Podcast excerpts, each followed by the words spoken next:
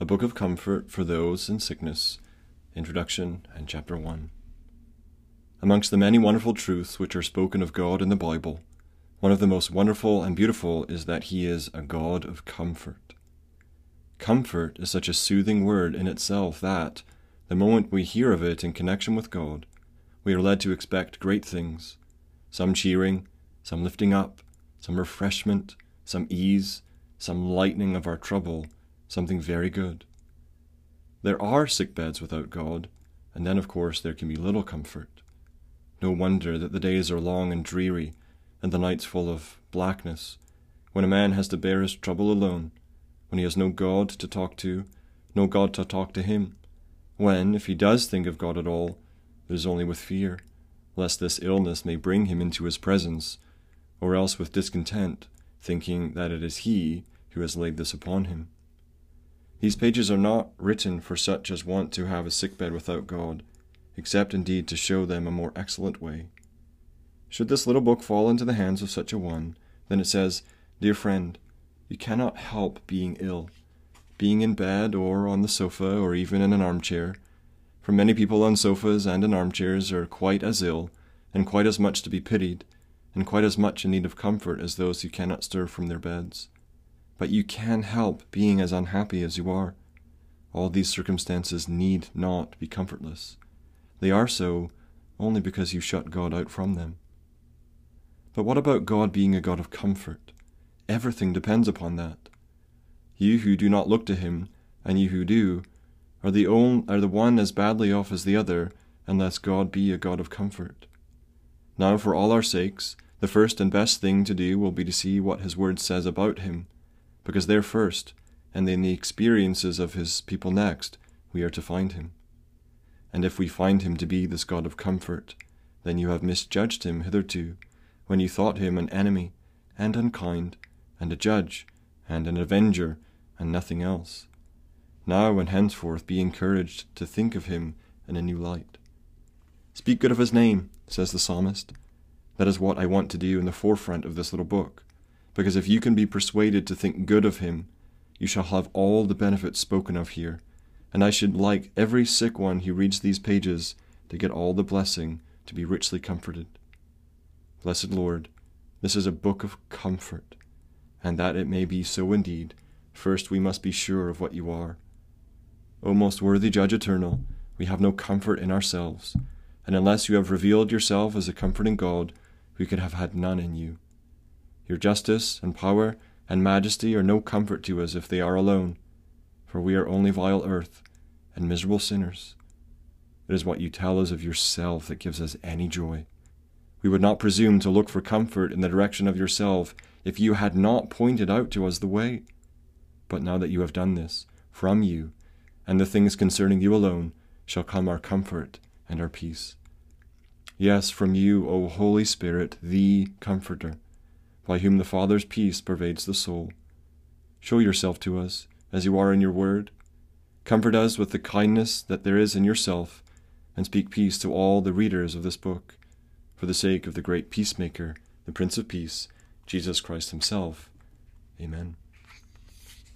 Chapter 1 Is God a God of comfort at all? The question at the head of this chapter must be settled before this little book can be to its readers what I earnestly desire it should be that is, a book of comfort. For many, a sick man will say, The last place where I can seek for comfort is with God.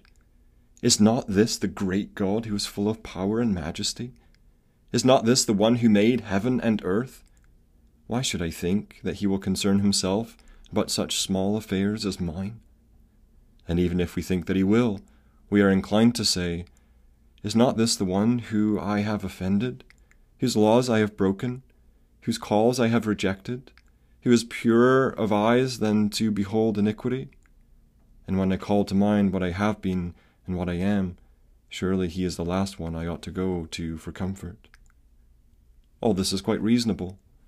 I should have not a word to say against it, and I myself, instead of trying to write a comfort book, should have to give myself up to entire despair if it were not that God had told me certain things in His Word about Himself, which warrant me in making my comfort book, and in saying to every one who reads it, It is all for you, all, my dear friend, without any abatement or reservation, all for you. God wills you to be comforted, and that comfort He wills you to have by having Himself. So far from God's not willing you to come to Himself for comfort, what He speaks most plainly about is against your going anywhere else. He knows you are in need of comfort, one from one cause and another from another.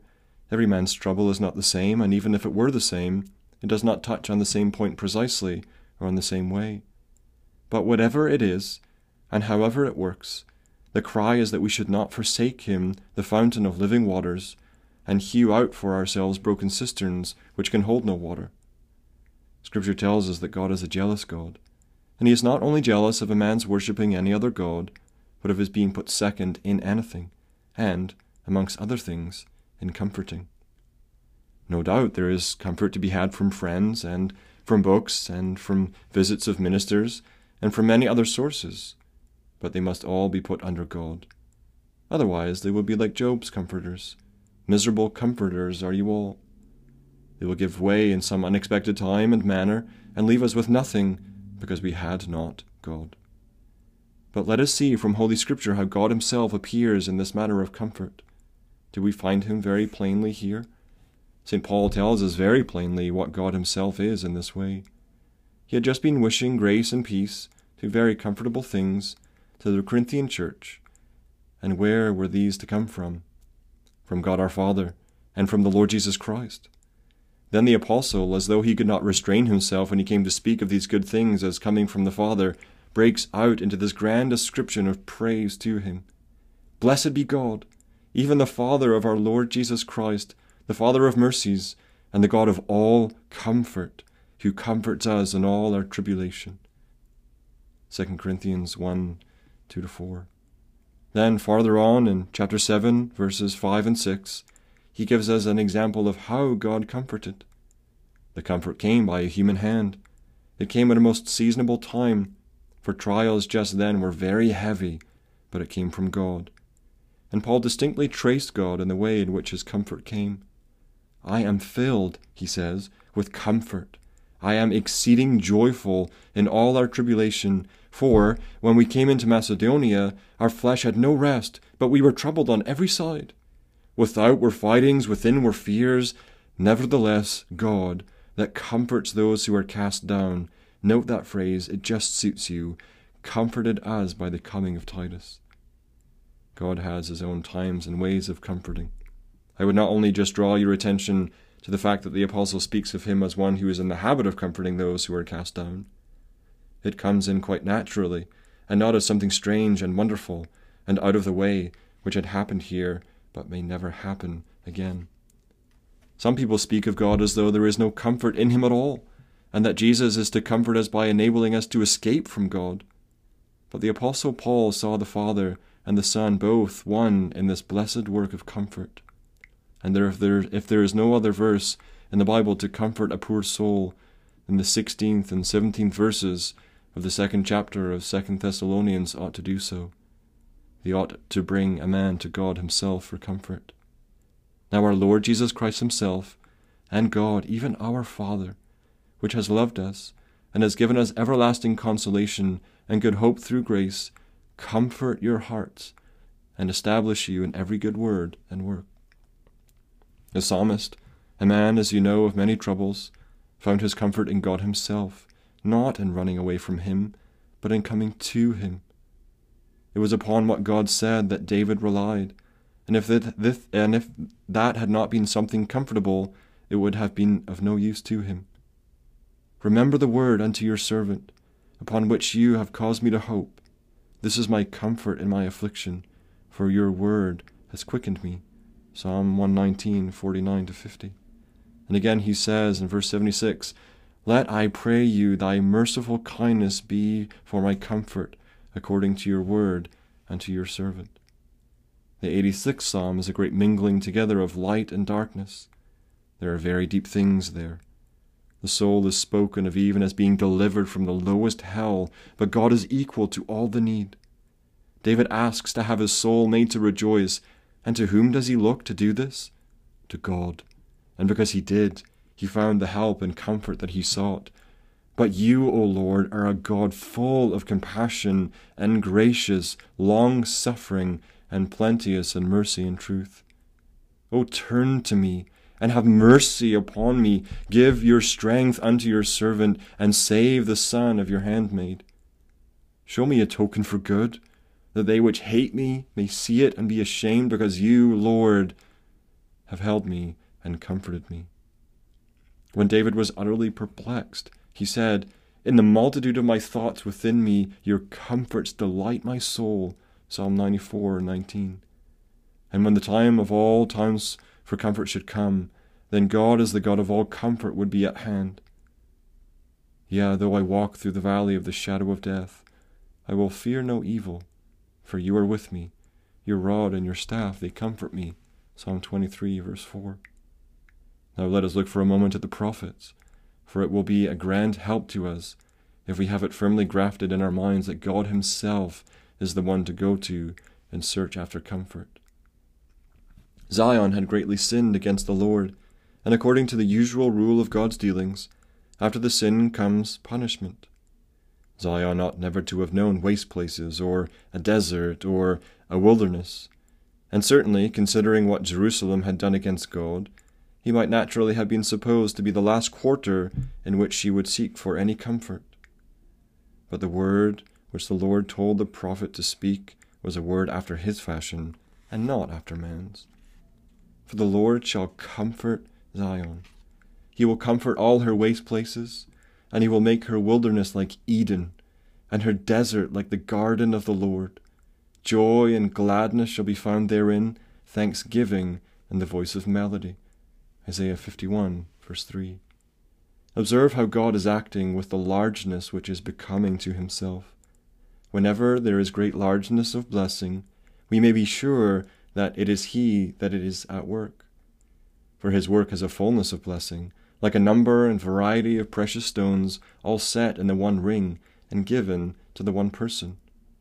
This is God's way of comforting. The angel of the Lord in Zechariah chapter 1 cried to God on behalf of Jerusalem and said, O Lord of hosts, how long will you not have mercy on Jerusalem and on the cries of Judah against which you have had indignation these three score and ten years? The angel does not hide the fact that the one he cried to is the one who had in righteous judgment permitted all the trouble.